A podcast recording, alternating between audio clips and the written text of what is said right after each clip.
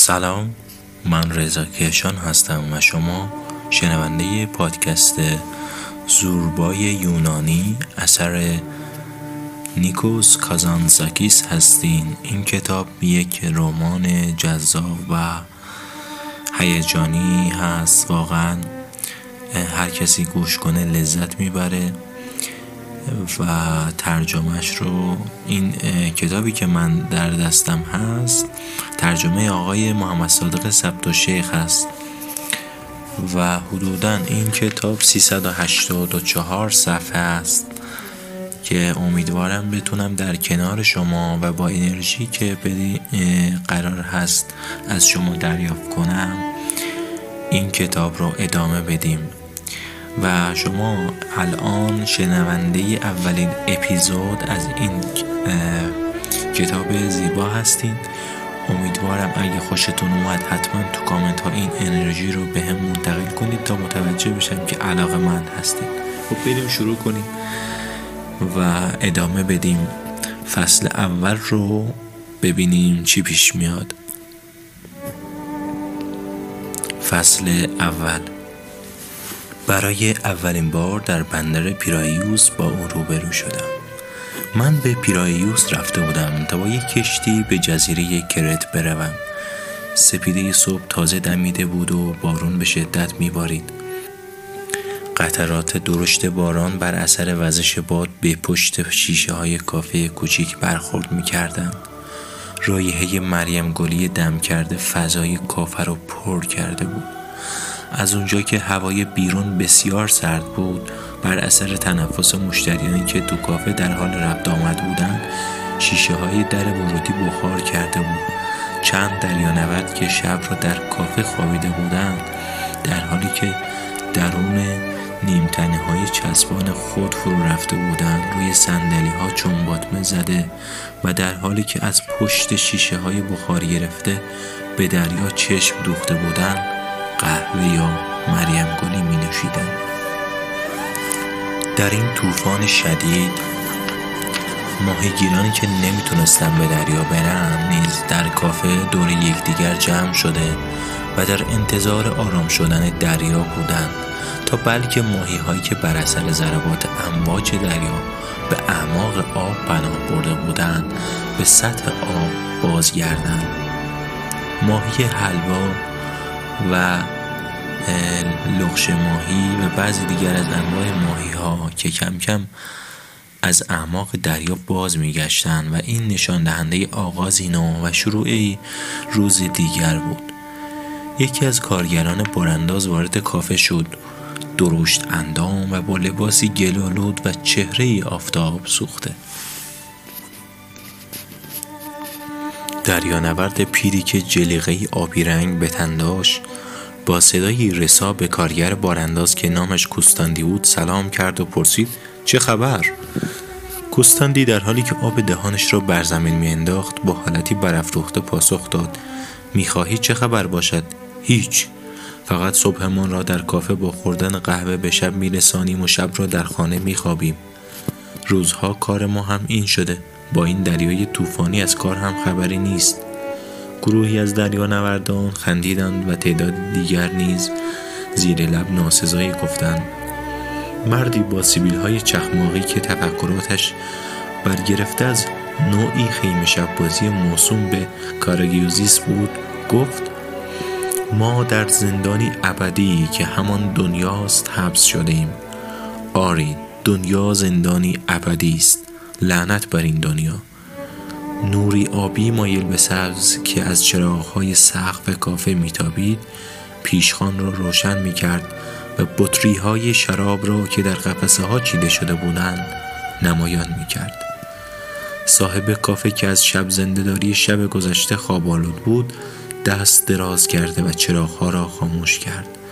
برای دقایقی سکوت همه جا را فرا گرفت. همه چشمها را به آسمان ابری دوخته بودند.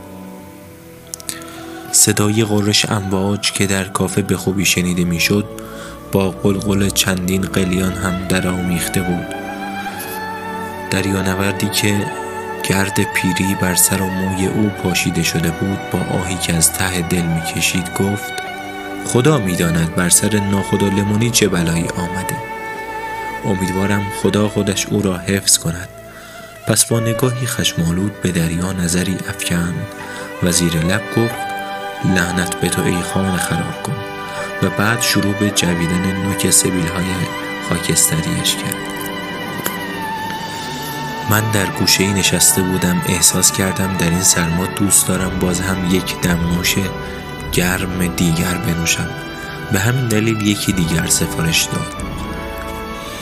دلم می‌خواست بخوابم و در عین حال می‌خواستم با خوابالودگی و رخبت اولین ساعت صبح مبارزه کنم. فعالیت بندر شروع شده بود. صدای سوت کشتی ها و فریاد قایقرانان و ملوانان و باربران به گوش می رسید ناگهان حس کردم چیزی شبیه یک شبکه توری محکم که از باد هوا و آهنگ طبیعت بافته شده بود به دور قلبم پیچیده شده. هوا کاملا روشن نشده بود. دماغی سیاه کشتی بزرگی را می دیدم که دنباله آن هنوز در تاریکی بود. باران به شدت میبارید و من به قطرات آن که مانند زنجیر آسمان را به زمین پر از سبز متصل می‌کردند زل زده بودم. ناگهان اندوهی شدید قلبم را فشرد. یادآوری روزهای گذشته مرا آزار می‌داد. هوای بارانی و نم گرفته و آن حالت افسردگی مرا به گذشته پرتاب کرد و به یاد دوست عزیزی افتادم که یک سال پیش از او جدا شده بودم.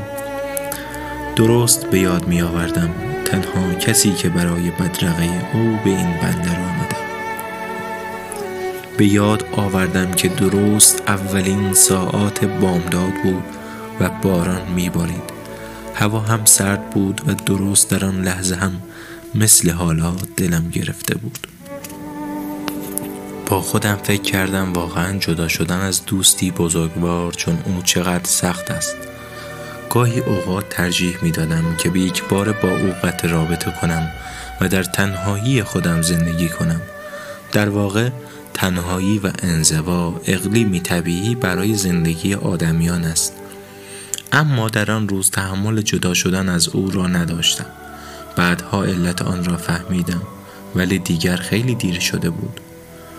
تا اتاقه که درون کشتی همراهش رفتم و در میان چمدانها ولو شدم. روی زمین نشسته و با دقت به او نگریستم. می‌خواستم تمام اجزای صورتش را به خاطر بسپارم. چشمان روشنش را که به رنگ دریای نیلی بود صورت بیزی و جوانش را آن حالت هوشمندانه و پر از غرور و دستهای اشرافیش را که انگشتانی ظریف و خوشحالت داشت. ناگهان متوجه نگاه های خیره من شد.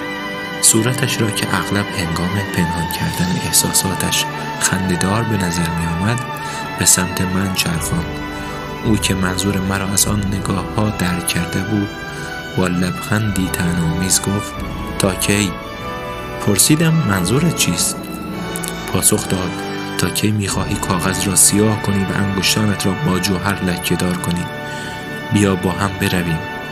هزاران نفر از هموطنان ما در قفقاز در خطرند و ما باید برای نجات جان آنها به آنجا برویم و بعد از کمی فکر کردن انگار در دل خود را به خاطر نقشه که کشیده بود تشویق می‌کرد.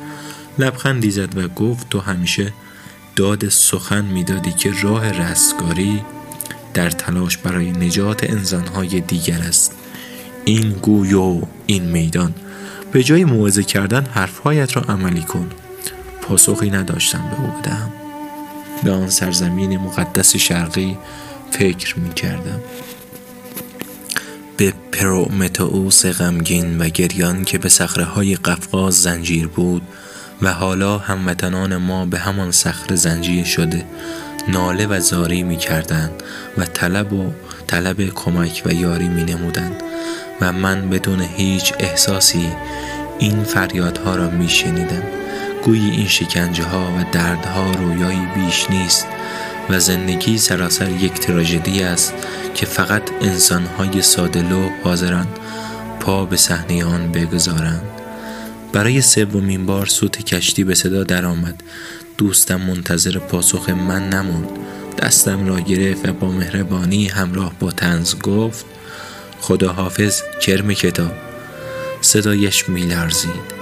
او اعتقاد داشت ناتوانی در کنترل احساسات ریختن اشک گفتن کلمات محبت آمیز همه اینها برای مرد یک ضعف نفس و ناشایست است.